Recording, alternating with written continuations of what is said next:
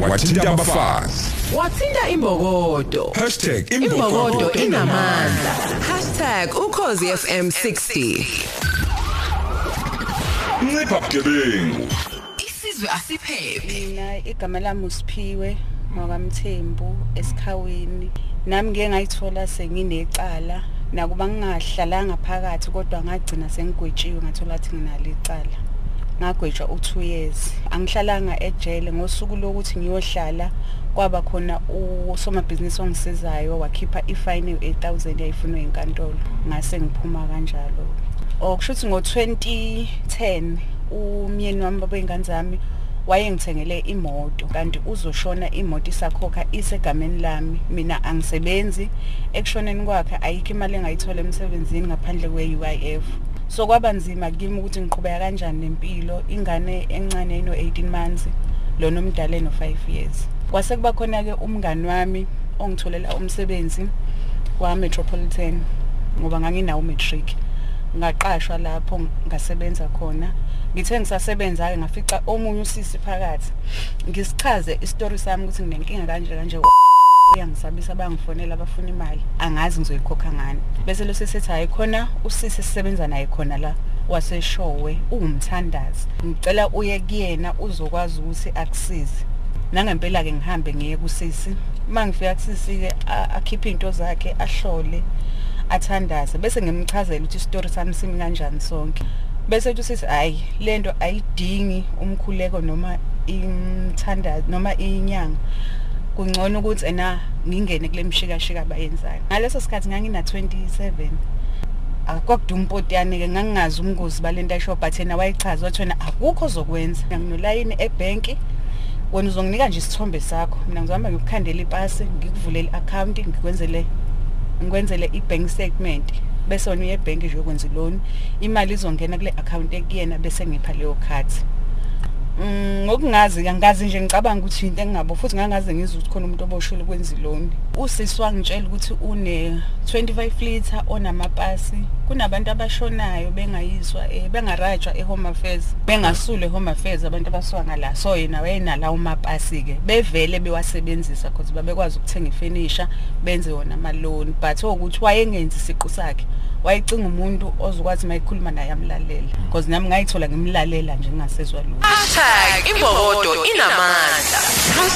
#ukhozi FM 60 mase ngimnikele isithombe sami ubuya nepasi ipasi elomuntu engamazi. Ngisakhumbula negama nkosami kodwa kunesithombe sami mina ngaleli pasi ukuhamba ngebhenki ikhadi likuyena mina ngiphethe ibank statement kuphela ungivulele neaccount entsha. Mangifika ke ebhenki ngihamba nomunye umngani wami ngiyadrive futhi singene ebhenki ngishiya imoto. Bangifika phakathi ebhenki. Mina futhi akukho engqondweni ukuthi kulabantu abala ebhenki fanele ngimazi lo ano connection naye. Mina ngisho ukuthi kusho ukuthi uxhumene namabhenki even umnikazi webhenki. Ngingene mina umfana athathe into zami angenzele. Anele ngasikene isipasi la emshinini lisho ipasi ukuthi exetshuliwe bese ubhuti athi ukungilibazisa nje. Ngibone mina ngesikhonto wrong la athi ukungilibazisa bangithathe bangise kwenye room eseceleni. Bese mina ngithatha ukhiye nginika lo sisi lo ngithayi thola umuntu ozohamba nale moto bangibona ngathi khonto wrong la but ngiyabona ukuthi ngiyaboshwa kodwa futhi akufiki ukuthi ngibaleke. Mina ngitshethi nje mhlambe kuzoba into ezokhulunywa idlule. Ngithi ngisathi ngisahleli ngibone ngena amaphoyisa akhe. Bese bengithatha ke bengise idokisini o angibuza amaphoyisa ngichaza ukuze nabe ngizokwenza lona bese bengibuza ukuthi lezi zinto engiyiphethe ngiyithathe phi? Ngingaphenduli. Bese beyangibopha ke behambe nami bese hayi wena sazokhuluma. Lento yenzayo ifraud. Mina ngiyitshethi mhlambe beqonda ukuthi fraud ngingalazi negama elisho ukuthi fraud azathi lo bhuti kanti kuyadlalwa la. Bangithathe bangise idokisini bese lwetshela abasekhaya ukuthi senginenkinga. Nalo sisi agcine azi. Usisi ke ahambe ayikhaya bengaseshow afika athi kulaba mabeya kumina bemtshela ukuthi ngenze show ukuthi igama lakhe angilikhiphi angimvezi inhlobo inhlobo ncipha bugebengu. Isizwe asiphephe. Kade singabikela amaphoyisa mina ngitshethe nje ngizothola imali nanokuthi ngangakaze ngizwe ukuthi umuntu uyaboshwa ngalento kodwa ngangingazi nje qiniswe nje ngangingazi. Mina ngathatha nje lento ayishona nanokuthi mase sekungibuyisa ingqondo ungathi khona izinto ayisebenzisa ukuthi ngibe kanjeyana nje angazi ngakuchaza kanjani. Because into eyenzeka sengiseyidokisini ngakusasa umseshi wangithatha edokisini wathi kuzomele kuthiwa akangishaye angishubhe ngikhiphe umuntu owenze lento le.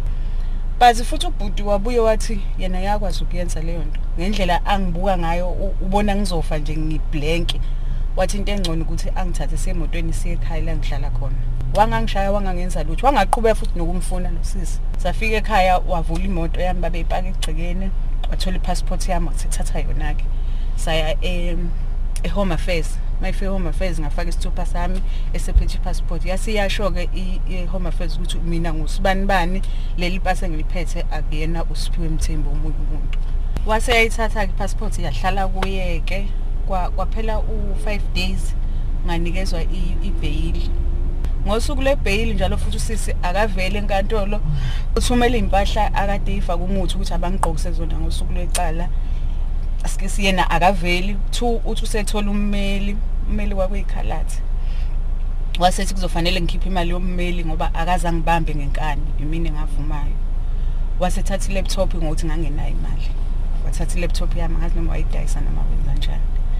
Ngase-ke ngifika-ke enkantolo umfabo kababengane waba umuntu ozoyiletha ibheyili wangayiletha. Kusho ukuthi abazalwane ababengisekile behamba nami kusukela kuqalile. Bayihlanganisa ibheli 1000 ngase ngiyaphuma-ke isizwe asiphephe. Kuba kwengane ubengekho ebugebengweni futhi ubengabuthandi ngoba ngalesikhathi ethenga imoto wayefike ahole atransfer umholo wakhe egameni lami ahole atransfer umholo wakhe egameni lami. Kwaze- kwaze kwaba u-six months wase-draw statement wazongithengela imoto ethekwini wayengekho ebugebengweni wayengabuthandi nje ubugebengu ngoba wayethi ugcwalisela imali yasesaluni ukuthi incane ukuthi ngingathola imoto. Esaluni ngangenza o-two thousand three thousand. So efuna ukuthi imali ibe nesisindo. Kanti loyana waqhamuka ne- ne-bank statement esikhandiwe sibhaliwe. Usisi unabantu abamenzela amapasi nama-bank statement a- abekho ebhenki A- abantu abanamagogogo nje engathi uma sekudlula icala ngikulandela ngathola ukuthi yinto vele a- aphila ngayo ngisho ifenisha bayithenga kanjalo. Okuthi usuke efuna umuntu azomyuza kungenzi yena. Abantu abashicilela amapasi abantu kwangabantu bangaphandle. Because sake saya eyolanda okunye kwangesiye umuntu omnyama ekhuluma naye. Kwangesiye umuntu wase-south africa kwakuwumuntu wase-afrika. Ngase ngazi ukuthi ubathola kuphi noma ngase bahlala kuphi. Kodwa e- emva kwe- kwecala asividananga saqale saxabana. Saqhubeka saphilisana kwaze kwaba ukuthi uma selingilahla icala usegcina uyayihlangola. Wagcina waresigna-ke emsebenzini ngoba kwangiphoqa ukuthi mina ngihlale ne-manager ngiyitshele senginenkinga nje kanje. So angazi ukuthi izoba nayiphi i-impact emsebenzini ngoba ngisebenza ngey'mali. So umphathi wami kwasethi-ke ukube ngaqala kuyena wayengeke angi-advise ukuthi ngidine because ngowesithathu emsebenzini ngizoxoshelwa into kanje khona ingane nayo ayithuma ukuthi ayokwenza something nomunye umfana bagaxela bona. So ngalokho esebona ukuthi umphathi useyazi wathi kumina uhlangane namaphoyisa amphuca i-sales plan khona into esasiyiphatha e- enama-details ama-client. Wathi uhlangane namaphoyisa amphuca leyo nto waseyaresigna-ke gcina singasa- singasaxhumani-ke um kwaba khona ukungaboni ngasolinye kodwa nje igama esaliba- esagcina silibanga wathi akangibambanga ngenkani. So ngagcina ngiyifila guilty mina ukuthi vele mina waya kuyena. So yena wayefuna ukuthi nje ngingalokuthi ngisole yena. Lolu ukhozi olumaphikophiko. Hamba phambili. Ncipha bugebengu isizwe asiphephe into engiyifundile lana nengayisho kumuntu osekhaya ma ma uxakekile yaneliswa onakho ubheke indlela eyi-right zokuphuma entweni unga ungangeni kunoma yini ngoba ufuna ukukhipha inkinga yakho ngenye inkinga. Ukuthi lento ophuma ngayo enkingeni ayizukufaka yini kwenkulu inkinga. Because mhlawumbe omunye akazi ukuba nayo inhlahla engaba nayo. Mina ngesikhathi sengigwetsha kuthiwa ngiyohlala u-two years kwaba khona ubaba u- usikhumba wavele wathi yena bayakuyena ekhaya wakwazi ukungikhiphela leyo fine. Sho ukuthi kube kuthiwa yayingekho leyo fine ngangizobhadla u-two years eshowe ejele. So nje a- abantu abaqaphele because la ngaphandle kunabantu a- abazokudlula thina umuntu akwenza isinto ngoba sithi uzobhenefitha yena ekugcineni akushiye phakathi. Ngendlela okwenzeka ngayo mina ngabona ukuthi imina wasemakhaya ubengazile lutho because ngafica abanye omama esitokisini baboshela into efanayo. Nanokuthi kuyinto ebisiyandile mhlawumbe singcono manje ngo-2012 13 11 bebenakho abantu ukuthi uma ulahlekelwe yipasi uyithole usunesikweletu even uphila ungakazi usivule leso sikweletu bathatha ipasi lakho benza izinto bafaka isithombe sakho umuntu abe uwe adakaza adakaza maqeda alahle lapha. So kubalulekile ukuthi ipasi-ke uligadisise. Into engayibona ukuthi nje kubantu besifazane kulula ukukhohliseka. Ifraud abayibona ngathi incane ngabeka kanjani mhlawumbe unathi icala elincane ukuthi angenze ngengibani. Ncipha bugebengu isizwe asiphephe kubantu basemakhaya engakusho mangabe ushonelwe isihlobo noma ushonelwe umuntu wakini kwasa nje wangcwatshwa ngayi home affairs ningahlali isikhathi eside. Uyakwazi ukuya enduneni ufike ucela ifomu elikugunyaza ukuthi uye home affairs uyokwenza isitifiketi sokushona lapho umuntu afike akhansele akhanselwe khona. Ma kwenzeka kufika umuntu aze kahle ukuthi usibani bani la ekhaya akayanga emakhazeni wangcwatshwa ucela mhlawumbe nimboleka ipasi noma ufuna ukuyoshayela ingane yakhe.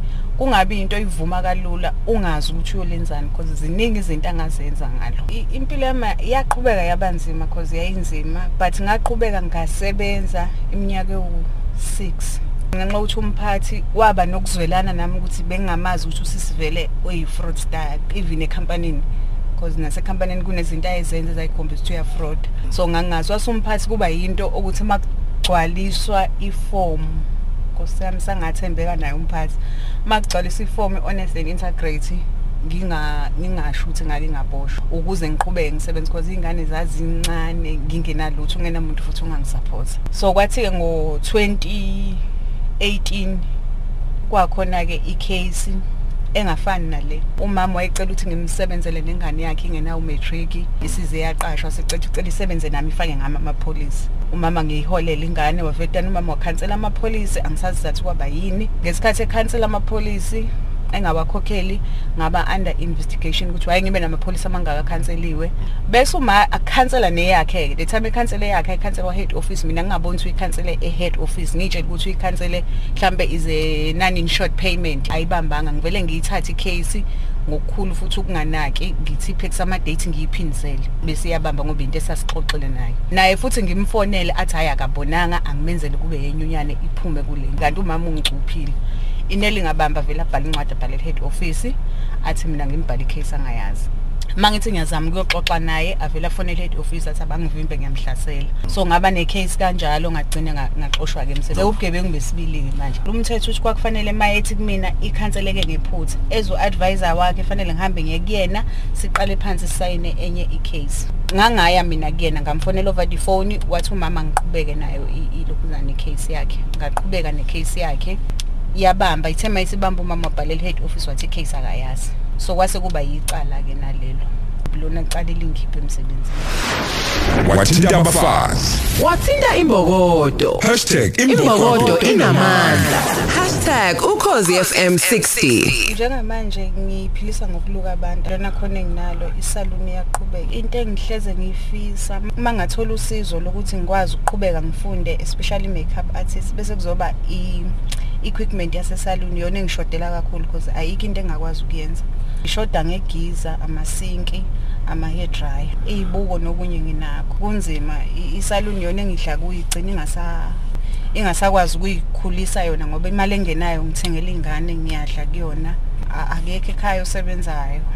Eh into engayisho kumuntu wesifazane o- okhona osekwagileka nongakaze agileke ukubheka into okwazi ukuyenza noyithandayo u- ume kuyona. u- ufuna usizo. Bese kuzoba kodwa ke ukuthembeka kakhulu because mangiyibuka mina ngiyithola ngikule nkinga ngenxa yokungathembeki ukuthembeka nje ukuthi into noma ngabe kuthiwa injani u- ubekezele.